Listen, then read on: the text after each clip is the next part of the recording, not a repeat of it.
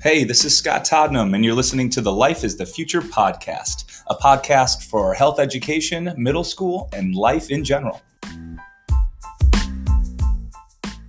Hey everyone, it's Friday again, so here's another check in from me to you during the COVID 19 pandemic and quarantine time. This is one of the last weeks I will be doing my weekly trivia question and wacky facts. I've been trying to give a little taste of what really happens in the health classroom each and every Friday. In sixth grade, we do something called Wacky Facts, and at seventh grade level, we do a weekly trivia question. So, last two weeks here, and these trivia questions tend to get grosser and grosser as the actual health quarter goes on. You're noticing that if you've been listening in. You can backtrack all these episodes that I've done. You can listen in. I've done some things like what happens to swallowed gum? Why do we burp? Um, what is sweat? What is spit? what is earwax? What's a booger? Stuff like that. So, this week, the trivia question is what is puke, aka vomit?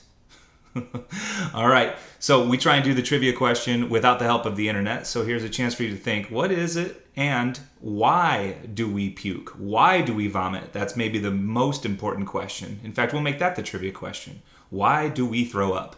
All right, we'll get you that answer to what is puke at the end of this podcast. In the meantime, I have wacky facts for you, and our wacky facts have gone all over the place in the last few weeks. We've gone from amazing people to the animal kingdom to wacky laws, wacky criminals. We even did some wacky questions. All right, so we're going to come right back around today with human growth and reproduction and sexuality facts. And these are going to be appropriate for any age. Let's start with the fact that you share your birthday with almost 10 million other people in the world. In fact, you share your actual birth date, the day, month, and to the year with somewhere around 400,000 other people. Some people might be the exact same minute old as you.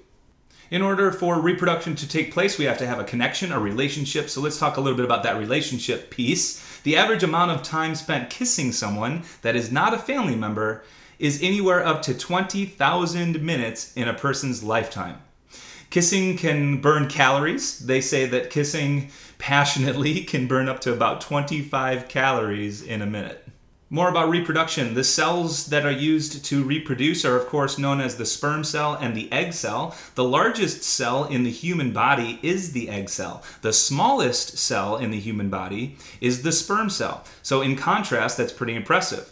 From each person, they're going to bring in chromosomes, of course, 23 generally to make 46 in that double helix known as deoxyribonucleic acid. Back to the egg cell. The average lifespan of the egg cell, which is also known as an ovum, that's around 12 to 24 hours. At that point, it just disintegrates or it's flushed out of the body with what's known as the menstrual flow. A person born with ovaries that produce the egg cells for human life, well, they're born with all of the possible ova or egg cells that they will ever need. They're just not mature yet upon birth. Basically, at birth, that's between 1 and 2 million potential eggs. Obviously, those aren't used in a person's lifetime. And as they get mature, that means about 300,000 to 400,000 that could be fertilized. If at least one is released per month after a person begins puberty, that could be up to maybe 30, 32, 34 years. That means about 400 mature eggs are usable in a person's lifetime. In contrast, a person born with testicles that produce the sperm cells to start human life, they are not born with all of the sperm cells needed. In fact, those don't begin production until puberty. At that point, sperm cells live about two to three days, maybe 36 hours.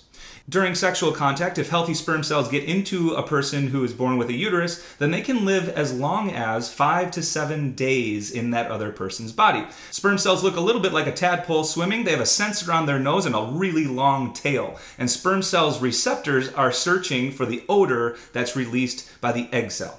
Upon the release of sperm cells that's in this fluid known as semen, the sperm cells are so microscopic that if we took away that whitish clearish fluid and only had the cells, between 100 and 600 million sperm cells are so tiny they could all fit on the head of a pin.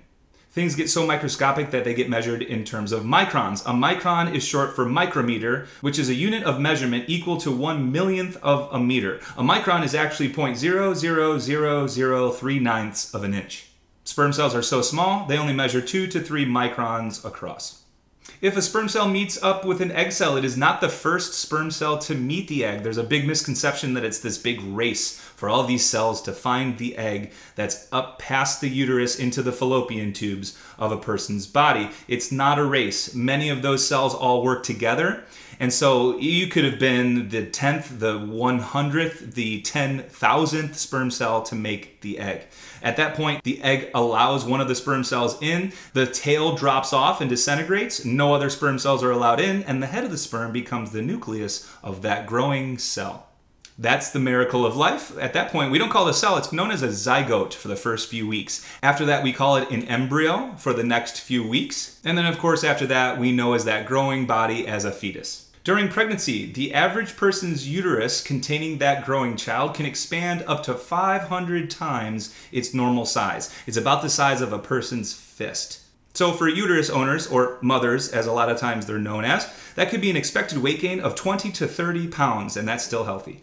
Human pregnancy is a lot of times rounded to nine months. Well, in actuality, it's 40 weeks, and we break that up into three trimesters. Basically, the first three months, the second three months, and then the final three months. However, babies don't always go 40 weeks for a full term. Some babies are born prematurely. Every single day, we have over 1,000 babies in the US born early. A couple of funny things during growth and reproduction for babies. Something that I mentioned in previous podcasts is that babies are born with either dark brown or dark blue eyes, and then that color can change within the first few days of life. But we know that everybody starts out colorblind. You're born with more bones than you will end up with as an adult because a lot of those fuse together, especially the bones of the skull. Some of the other bones that continue to grow include something as simple as the kneecaps. Babies are born without fully developed kneecaps, and those start to appear within the first few years of life. The number of multiple births in humans continues to rise. It's not as common as a single human birth. Obviously, you know some twins in life. We have triplets, quadruplets, quintuplets, sextuplets, septuplets, and we've had two women in history with eight babies, and they all lived known as octuplets. Now that's less and less likely because of the danger it puts on the mom as well as some of the other growing fetuses. Many babies are born on Tuesdays compared to any other day of the week. Sundays are actually the least busiest for hospital deliveries, or at least historically had been, because most doctors did not schedule C sections for Sundays. Those are known as cesarean sections, which dates back to Caesar's time. He was not the first born under a C section, but a successful surgery to save the baby through the abdomen was done at that time, and we've been doing those ever since. And I think we'll end with this last fact about growth, reproduction, and sexuality. At the time you were born, you were briefly the youngest person in the entire world. All right, that's obviously not all of the facts about human growth, reproduction, and sexuality, but there's a few just for your Friday. Let's get to our trivia question, which has nothing to do with those wacky facts unless we consider that vomiting is a very natural part of the pregnancy that humans go through. Early on, especially in the first trimester, a mother can vomit regularly, sometimes called morning sickness, in fact, and that's just kind of the outcome of the fluctuation in hormone levels during pregnancy as everything's slowing down digestion, and that can trigger things like heartburn, indigestion, and acid reflux. So, what is puke? What is vomit? And why do we throw up? Well, if you said that it's half digested food or liquid and it's mixed with some of the stomach acids that you have, you got it right. Nicely done. And that makes a quick exit up your throat and out of your mouth for a variety of reasons. Some of those reasons that puke could come up is because there's a virus or other germs in your stomach or intestines. It could be we've eaten food with a lot of bacteria. It could be that we're feeling nervous, or maybe we spun too fast. We were on some type of ride, or even something simple like a merry-go-round. It could be something like overeating that triggers that vomit reflex. But whatever the cause, the muscles in your stomach and intestine are trying to save you, so they push the food up instead of down, right back up the esophagus and out of your mouth. And that comes up with some force. If you know that vomiting feeling, you know it's not very pleasant. The mouth gets ready, it starts to produce a lot more saliva. That's going to kind of coat the mouth for that whole process, and up it comes. Okay, now that we're all thoroughly grossed out, let's give you just a few wacky facts of the animal kingdom and their vomiting habits out there. I've given you a couple of these in previous weeks, but I'll repeat just a few. We find out that in the animal kingdom, rats, they don't vomit very well, and that's why rat poison works. Horses don't really have a very good gag reflex either. There's something called a sea cucumber that's in the ocean, it ejects its entire digestive tract when afraid of predators in attempts to scare it away. It can grow back a new one and it's fine. Frogs, we also mentioned this one week. Frogs can turn their stomach inside out to clean out all those rocks and sticks that stuck to their tongue when they're shooting their tongue out for bugs, and then they suck the stomach back in and it works just fine. And I'll leave you with this final, very strange, wacky fact about vomiting. Whales in the ocean vomit regularly. Every week or two, they clean out all of the indigestible items that they swallow when they're going for krill. And if that vomit petrifies, it hardens, it can actually be very valuable if found. Super strange, isn't it? I mean, humans are pretty weird. It's called ambergris, and it can be so valuable that in auctions, it could fetch $70,000. In fact, there's one that's thought to be as valuable as about $3 million, and that's just literally a lump of vomit.